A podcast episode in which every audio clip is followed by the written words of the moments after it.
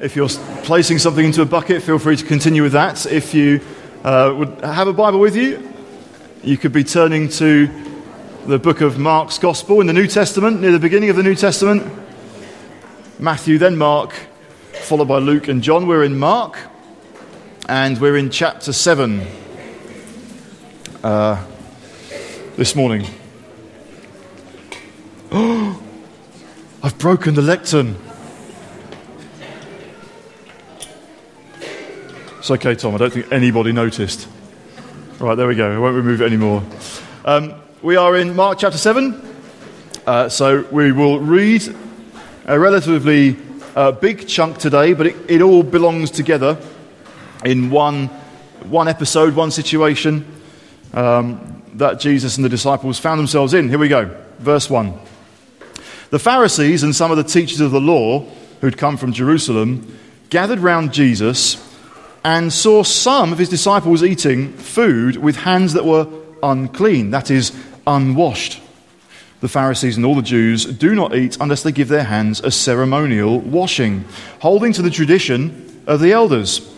When they come from the marketplace, they do not eat unless they wash, and they observe many, such, uh, many other traditions, such as the washing of cups, pitchers, and kettles. So the Pharisees and the teachers of the law asked Jesus, why don't your disciples live according to the tradition of the elders instead of eating their food with unclean hands? He replied, Isaiah was right when he prophesied about you hypocrites. As it is written, these people honor me with their lips, but their hearts are far from me. They worship me in vain. Their teachings are but rules taught by men. You've let go of the commands of God and are holding on to the, to the traditions of men. And he said to them, you have a fine way of setting aside the commands of God in order to observe your own traditions. For Moses said, Honor your father and your mother, and anyone who curses his father or mother must be put to death. But you say, If a man says to his father or mother, Whatever help you might have otherwise have received from me is korban, that is, a gift devoted to God, then you no longer let him do anything for his father or mother. Thus, you nullify the word of God by your own tradition that you have handed down. You did many things like that. Again, Jesus called the crowd to him and said, Listen to me, everyone, and understand this. Nothing outside a man can make him unclean by going into him. Rather, it is what comes out of a man that makes him unclean. After he'd left the crowd and entered the house, his disciples asked him about this parable. Are you so dull? He asked, Don't you see that nothing that enters a man from the outside can make him unclean? For it doesn't go into his heart, but into his stomach, and then out of his body. In saying this, Jesus declared all foods clean. He went on, What comes out of a man is what makes him unclean. For from within, out of men's hearts, come evil thoughts, sexual immorality, theft, murder, adultery, greed malice, deceit, lewdness, envy, slander, arrogance, and folly. All these evils come from inside and make a man unclean. So, for a little while, we've been looking at Mark's gospel. Mark wants us to see Jesus. Mark wants us to receive Jesus. Right at the outset of the book, he's declared boldly the beginning of the gospel about Jesus Christ the Son of God. He's got this bold proclamation. There's good news for you to hear, and it's all about Jesus um, and what he brought in a new way of relating with God. When Jesus came, he lived, he taught, he demonstrated a new, fresh way of approaching God, which has life, a way where we're led by the Spirit. And because he's doing something new, which is good news, time and again, we see these clashes with the old way. There's what Jesus represents, and there's what the Pharisees and the teachers of the law represent. And it's different. This is the, the old way, the heavy way of rules, regulations, and tradition. And we've seen uh, opposition to Jesus before now. Um, uh, back in chapter 2, verse 6 would be one example. Uh, we see there some teachers of the law were sitting there thinking to themselves, why does this fellow talk like that? He's blaspheming. Who can forgive sins but God alone? there's kind of local opposition, but then every now and again, the heavies come, haha, the heavies, um, uh, from Jerusalem, make this big special trip, uh, teachers of the law and Pharisees from Jerusalem to suss Jesus out. But they've already made up their mind, really, before they've heard anything to, he's got to say. He's bad news. And through Mark's gospel, this theme develops of growing more and more intense opposition towards Jesus. There's this massive clash. That's what we're going to look at to start with. We'll look at kind of what happened as this passage unfolds, and then we'll contrast the old way and the new way. What are they like? What can they be like for us? Uh, and how do we uh, make sure we're living in the benefit of the new way? Anyway, the Pharisees and teachers of the law come up with a question, a critical question in verse 5. They ask Jesus, why don't your disciples live according to the tradition of the elders instead of eating their food with unclean hands? Which sounds partly like a very reasonable question. Before a mealtime, who here is normally told to wash their hands? And why, why is that? Why, do, why is it a good idea to wash our hands before we eat. Jonathan at the back row. Yeah, because there might be like germs and dirt on your hand. You need to get them clean um, so that when you eat, that's, you're not getting an infection. Thank you, Jonathan, very much. Um, so it sounds like a completely sensible question. Why aren't your disciples washing their hands before they eat? But for the people asking the question, this wasn't so much to do with germs and health and dirt and actually getting your hands clean. It was about tradition. What was the tradition that those Pharisees observed? Well, before eating, they would wash their hands ceremonially. I can never really say that word. Um, which means that they got their hands wet rather than clean. Imagine a bucket of water and just plunge your hands in, up to the wrist, take them out again. Now, if you've been outside gardening because the weather's lovely, albeit not so much yesterday, um, and you've been planting some new shrubs or you've had some serious work to do, you look at your hands afterwards and don't you just hate it? Kind of dirt in the nails. Maybe I'm just tactile defensive, but just that horrible feeling of grubby grime. Um, so, what would be achieved at that point if you had your hands and you just plunged them in a bucket of water and straight out again, I'm ready to eat. You'd probably still look at your hands and say, no, they're, they're still absolutely filthy. So, what was going on here for the Pharisees and teachers of the law is not a, a case of, are your hands actually clean? Is, have you stuck with the tradition? Have you done the expected thing? Have you got your hands wet but not clean? A while ago, if you've um, uh, been coming along for a while, I think I, I showed a photo of the, the ceremonial bath that used to be here in this building when it was a synagogue. The holiest place of this building used to be just round the corner in an area which is now the gents' toilets. And uh, in there was a, a, a bath kind of sunk into the floor, and this is where the rabbi would go to become clean in God's sight. And uh, that bath was fed by rainwater, and so it kind of collected in what became a stagnant pool. Uh, apparently, it was such a holy place that we couldn't go in there um, before we actually became the owners of this building.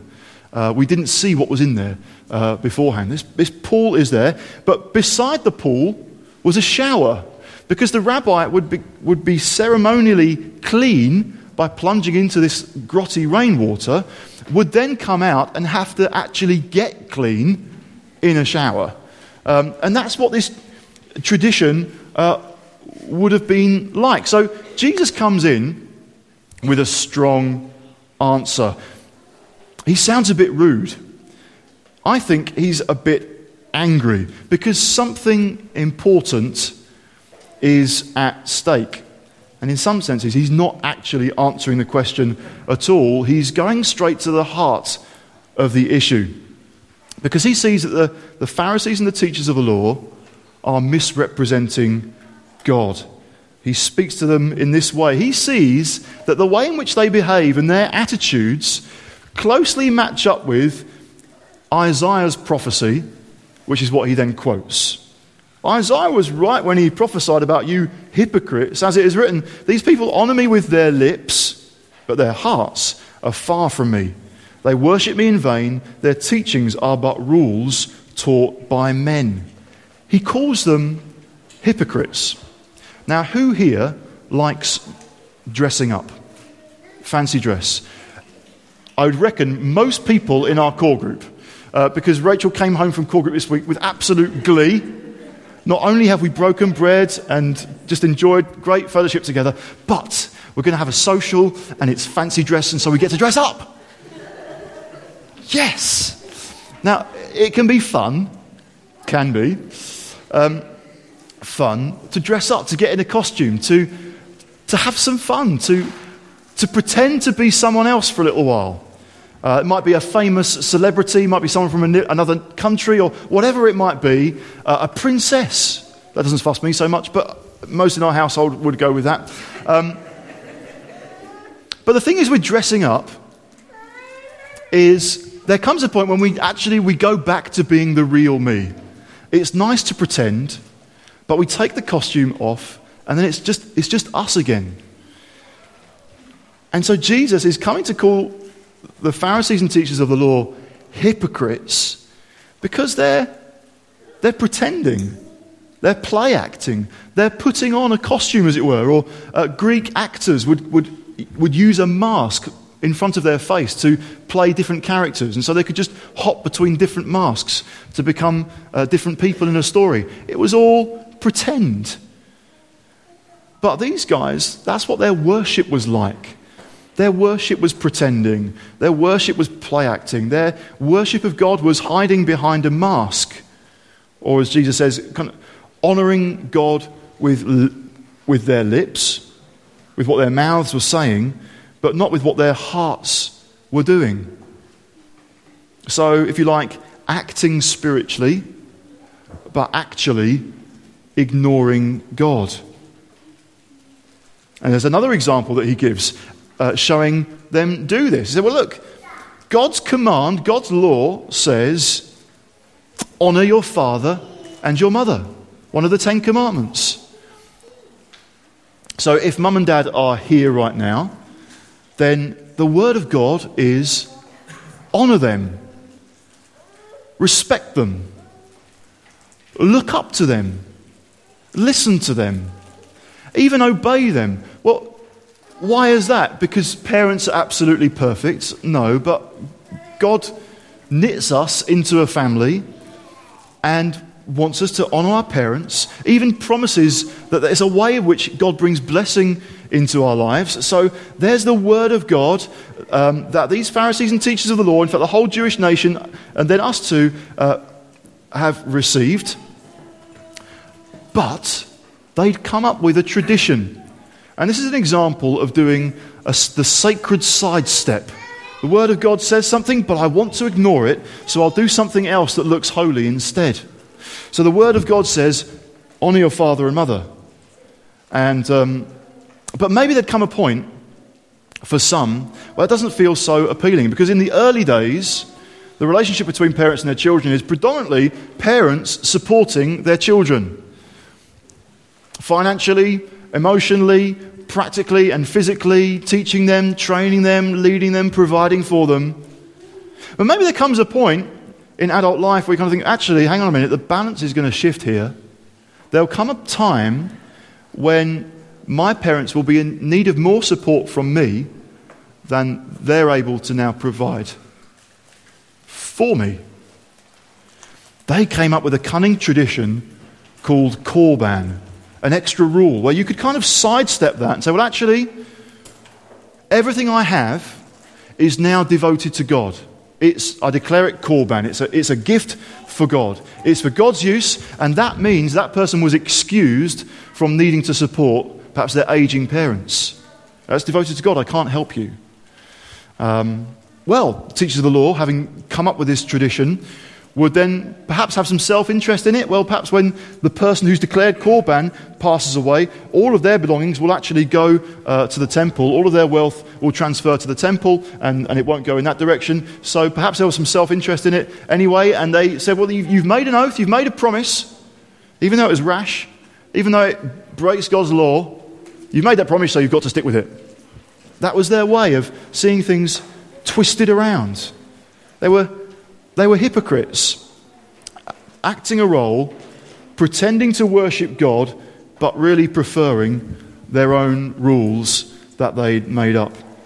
Now, at this point, I sometimes wonder whether there are people who, who think, I wish, I wish I could serve God more. I wish that I could perhaps serve more in the church, but my situation in life uh, means that it's just not possible. It's just not possible right now. But I see other people kind of rolling their sleeves up, getting involved in different teams and all the rest of it. And, uh, and I admire that. And I wish that I could be as devoted as they are. But I can't. My, my, my situation, or maybe my, my family circumstance, limits me. And uh, if, if only it weren't for mum and dad, I'd be able to honour God more. If only it weren't for family life, I'd be able to do more for God's kingdom stop. Don't think that at all. Why? Well, because devotion here is honor your father and your mother. God sees, God knows. He's not kind of cracking, cracking the whip and saying, you know, build yourself up, work up some kind of uh, ladder. You need to show that you're more devoted, more devoted. No, we devote ourselves to God in what life involves in the here and now. That might mean, actually, you know what, sometimes I, I just simply can't make it along to the prayer meeting. Uh, there, there's stuff I just I, I can't get involved in. I'm caring for my parents. I need to visit my parents this weekend um, because of the situation that they're in, uh, the needs they have. God looks on that and is pleased by faithful devotion to Him uh, in those responsibilities rather than just thinking, oh, it would be better if they just weren't around, that I didn't have to think about them. Jesus then comes and he gives the real answer to this question. He's kind of cut right in, got to the heart of the issue, and said, Look, this is just pretending. This is dressing up. This is hypocrisy. And then he actually answers their question why don't your disciples uh, eat with clean hands? Well, in verse 14, again, Jesus called the crowd to him and said, Listen to me, everyone, and understand this. He, he gathers the people to himself and then teaches them basically, this is why my disciples don't need to keep to the traditional rules about ceremonial washing. In verse 15, nothing outside a man can make him unclean by going into him. Rather, it is what comes out of a man that makes him unclean. So it's a completely different way. This, we're seeing here the old and the new, and there's a clash.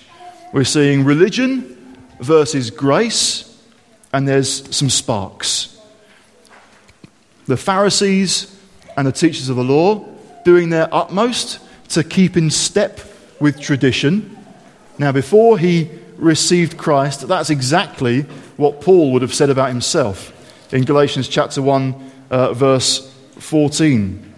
He's telling his story here, and he says, I was adva- advancing in Judaism beyond many Jews of my own age and was extremely zealous for the traditions of my fathers. That's what really made him tick. The things that had been handed down, this growing body of literature which helped them to work out how do we, how do we keep the law? And maybe how can we sort of slightly dodge the law when we want to? If the law says, don't work on the Sabbath. Right, we really need to nail that one. What does it mean to work on the Sabbath? And they've come up with this growing body of principles and traditions, ways in which they understand things, but it's, the, the cart has gone before the horse and it's led to an old, kind of heavy, lifeless, weighty, grim way of trying to relate to God. That's what Paul was in um, before God busted him out.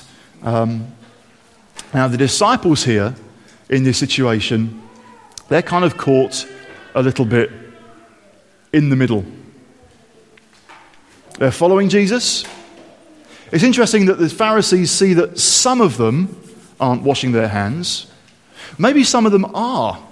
Maybe some of them are just not quite convinced yet. So they're kind of following Jesus, but they're still aware of, of what it used to mean to keep with the tradition of the elders and the Pharisees. And so they're kind of torn between this new way that Jesus is bringing about and the old way that they've been used to before grace and religion. And many Christians can settle for an uneasy mixture of the two saved by grace, living by grace, but every now and again I slip back into religious ways of doing things. I slip back under a kind of just heaviness, weariness, a sense of it's all about it's all about tradition, just doing the expected. It's an ongoing issue. That's why we bump up against it a few times through Mark's gospel, because he wants us to see, he wants us to understand it's different, it's new. I think that's why Jesus gets so angry. He wants people to, to realize look, come on, gather to me, listen to me. It's not like that now. You know, might think that Pharisees, well, well I've sometimes encouraged you to, to boo and hiss when mention the Pharisees, like the pantomime villains are in town, boo, hiss. But actually, back in that time, the pantomime villains would have been Roman soldiers, maybe King Herod, tax collectors. That's when people would start booing and hissing. The Pharisees had a, an air of respectability about them, and they had, a they had, in their own way, a kind of regard. We, we want to see God's nation, God's people, distinct separate, living holy, living right, honoring God, but they had a completely different approach. Jesus wants them to see that. That's why he calls them hypocrites. That's why he, he sees right to the heart of it. And even, um, yeah, he wants the people to see this new way. So, just briefly, what's the old way like? How can we be drawn into the old way? A um, few things. By a focus on appearances, we can get distracted by making sure that we look holy, that we look spiritual, that we maybe sound spiritual. It's, when I grew up, I can kind of remember, it almost appeared, to my mind anyway, like there was a, a holy voice, a holy tone of voice to use when you were speaking. And if you were going forward to share something, there was like a holy kind of glide as well. it wasn't okay to be normal. you had you had to kind of make a show, a demonstration of the fact that you were really kind of under the anointing or something. Um, but it, a, bit of a, a bit of an act.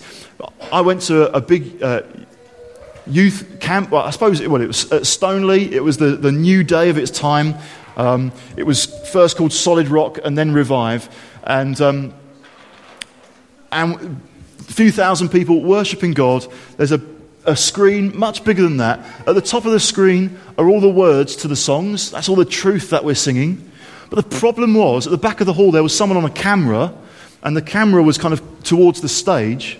Now, maybe that helped because you could see like the people leading worship more clearly and to, to know what you were following. But the problem was, just kind of worshipping God, focusing on Him, you then see the back of your own head.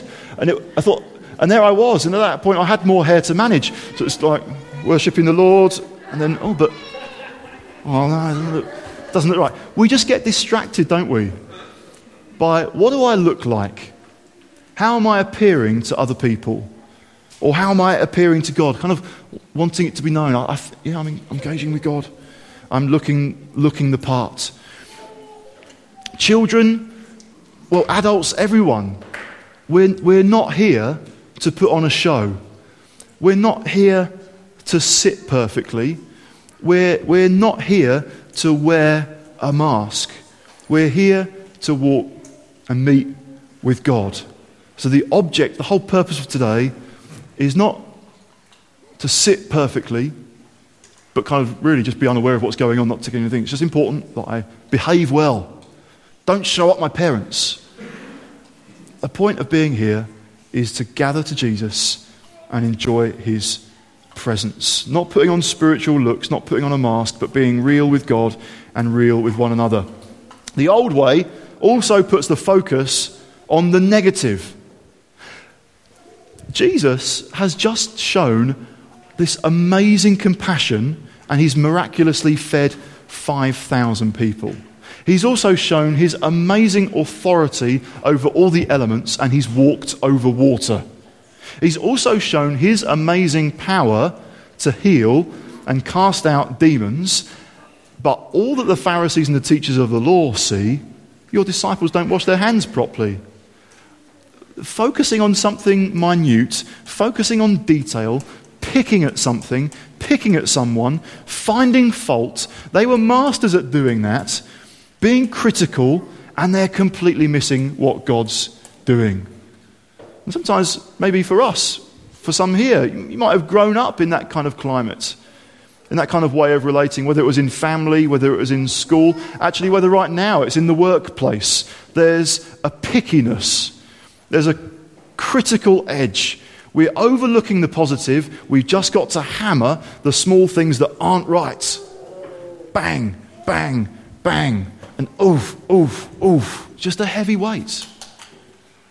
Now, if we're not careful, that can be, if we've suffered under that, we also need to be careful that we don't reproduce it.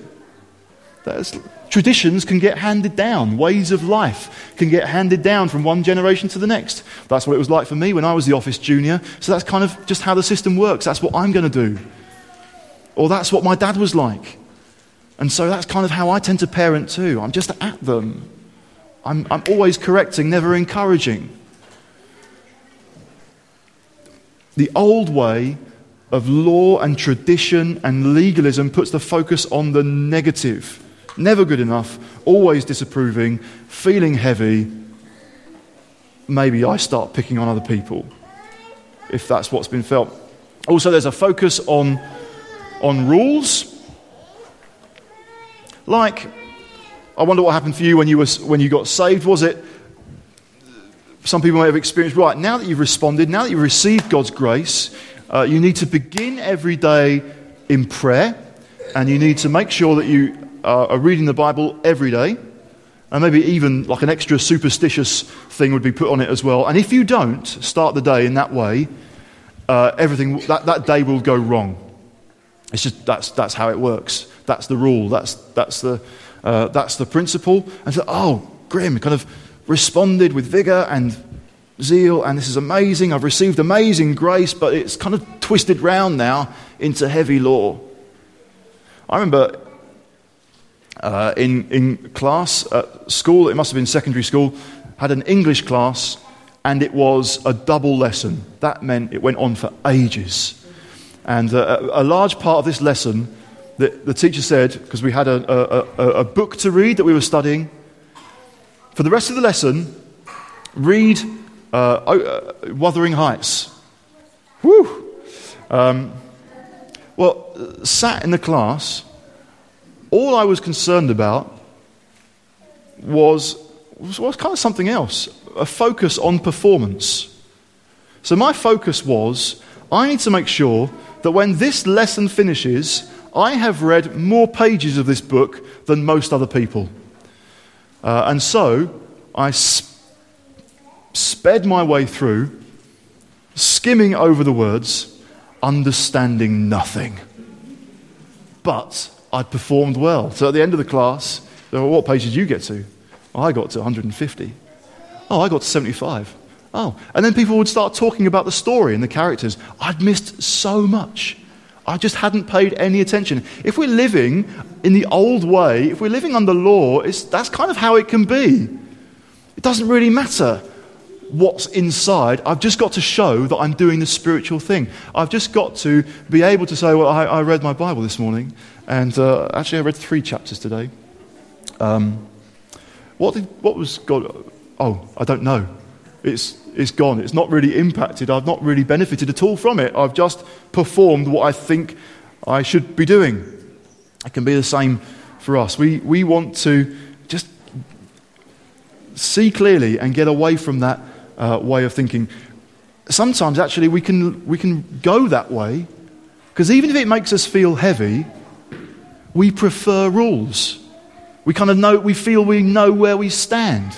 A relationship with God can sometimes feel a bit fuzzy. So I'm going to try and kind of nail it down with some rules. Then I can make myself feel bad uh, when I don't keep to the rules, but at least I'm, I'm, at least I'm kind of somehow experiencing some kind of security.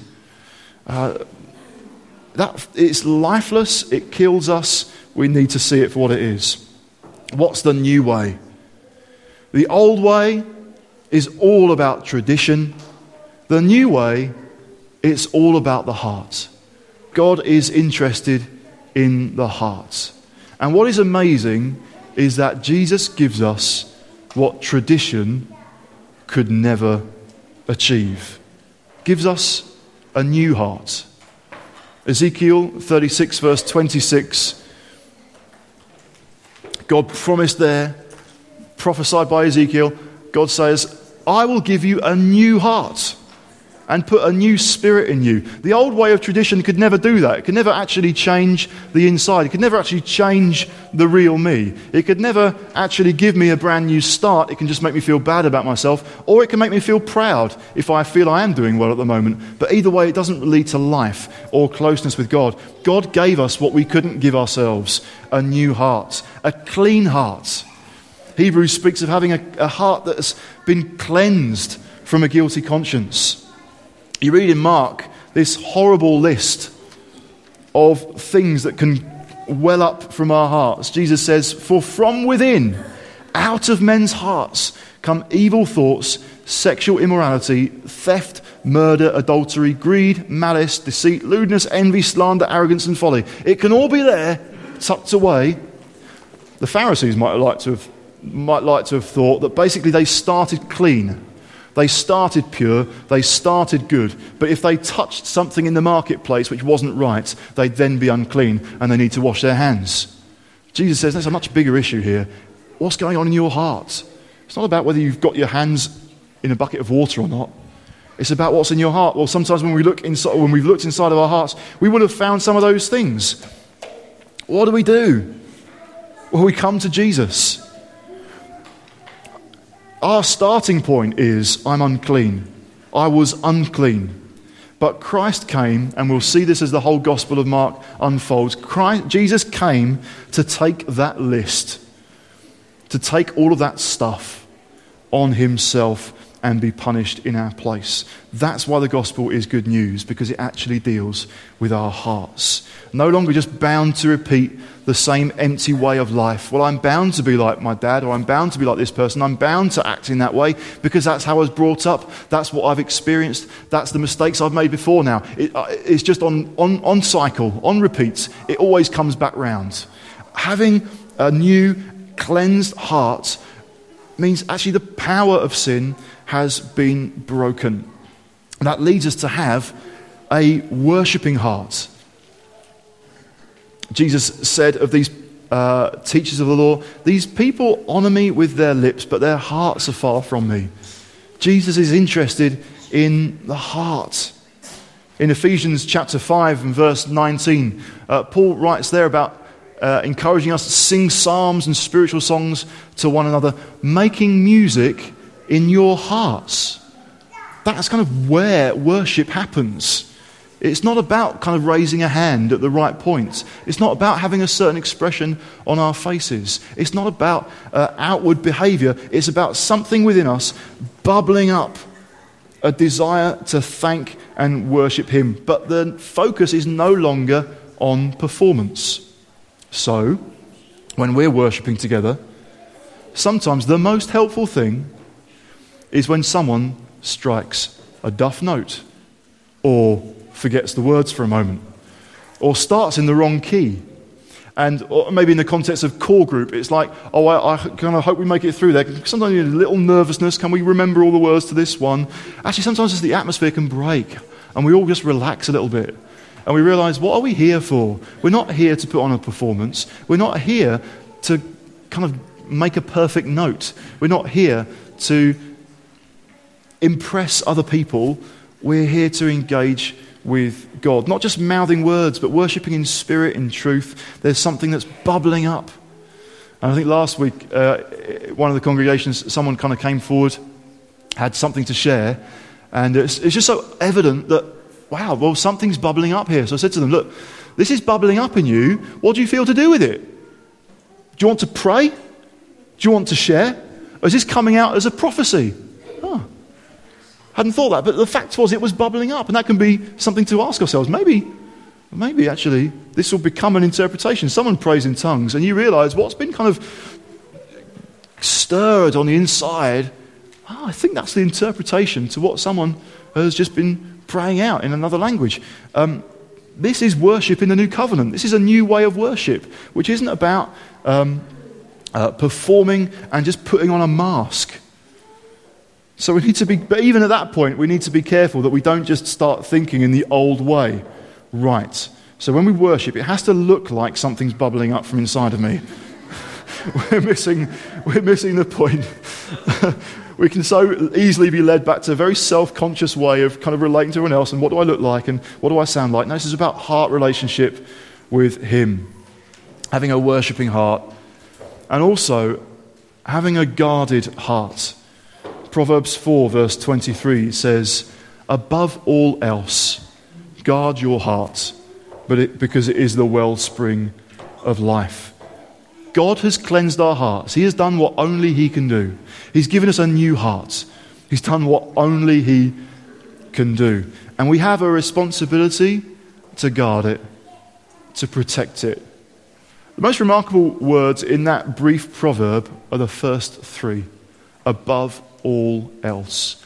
This is the most important aspect of our lives to guard our hearts, to store up in our hearts truth that will help us and lead us and encourage us um, in prayer and through challenges and all the rest of it to pursue Him um, guarding our hearts. There are certain things we're not going to let in. Whether those are things on this list that we were uh, looking at a moment ago sexual immorality, murder, theft, greed. It's not easy to kind of just put a rule, but actually, in heart relationship with Him, we are fleeing those things. We're guarding our hearts from those things. I was reading this week about Caleb. I think Caleb did very well at guarding his heart. Because if you know who he was and what he did, he was one of the spies who went into the promised land and he brought back a good report. This is wonderful. This is a fruitful place. And God is going to give us victory as we head into this land. But because of what 10 other uh, spies said, they had to turn around. The people lost heart, they didn't trust God, and so God led them back into the wilderness for 40 years. That means for 40 years, Caleb was guarding his heart. I'm not going to get bitter. I'm not going to get tangled up in unforgiveness. Not going to allow my disappointment to rob me of faith. I'm guarding my heart. I'm guarding my heart from the anxiety. We'll never get there. We've missed it completely. That was it. That was the one moment. And now we're just going to have to stay here. For 40 years, he guarded his heart from that, so that when they did go into the promised land, he's ready to wholeheartedly follow the Lord. A few months ago, I had a core group leaders away day, which are, really kind of treasured moments, happened a couple of times uh, in the year. And I was sharing a bit personally my story um, in how God led me to guarding my heart. Because there are certain things that can creep in. And so, self righteousness over here, self reliance over there, or self pity round the corner. And I was saying, I recognize in a new way, I need to guard my heart from these things. And I was glad to do it. I hope that was helpful. The lesson personally since is oh, Surprise, surprise, I still need to guard my heart. Those things are still around. Just kind of giving a talk on the subject doesn't mean that kind of I've suddenly moved into this new category of it's not an issue anymore. My heart is guarded and I'm fine. So actually, these things still want to kind of wheedle their way into my heart if I let them. I need to guard my heart. Be vigilant against those things. My heart matters more, your heart matters more than the grades you get, your performance in an exam, the skills and certificates and qualifications you have, how much money you have in the bank balance, what's happening in life. The most important thing, above all else, is that we guard our heart. Most important thing, above all else, is we realize these differences between the old way and the new way. Disciples or people in the crowd could have looked at Jesus and thought, well, we respect him. They could have looked at the Pharisees and teachers of the law and think, well, we kind of respect them too. So we'll just blend their two approaches to life. Yeah, it's all right. Things are just mixed up. It doesn't really matter kind of how we approach things. As long as we're genuine, well, in a way, the Pharisees were genuine, but they were completely missing the point and they were completely misrepresenting God and they were loading weights on their own shoulders and on other people's too. Why aren't they doing what they should be doing? Why are they not sticking with the traditions of the elders? Outrageous. They're just finding fault. Focused on rules, focused on appearances. We have to see, we have to come back to seeing, or maybe to see for the first time. For some of you here, if you're actually kind of just part of the crowd and you've always really lumped Jesus and the Pharisees together, you've all just seen it all as heavy religion, it's about rules, it's pressure.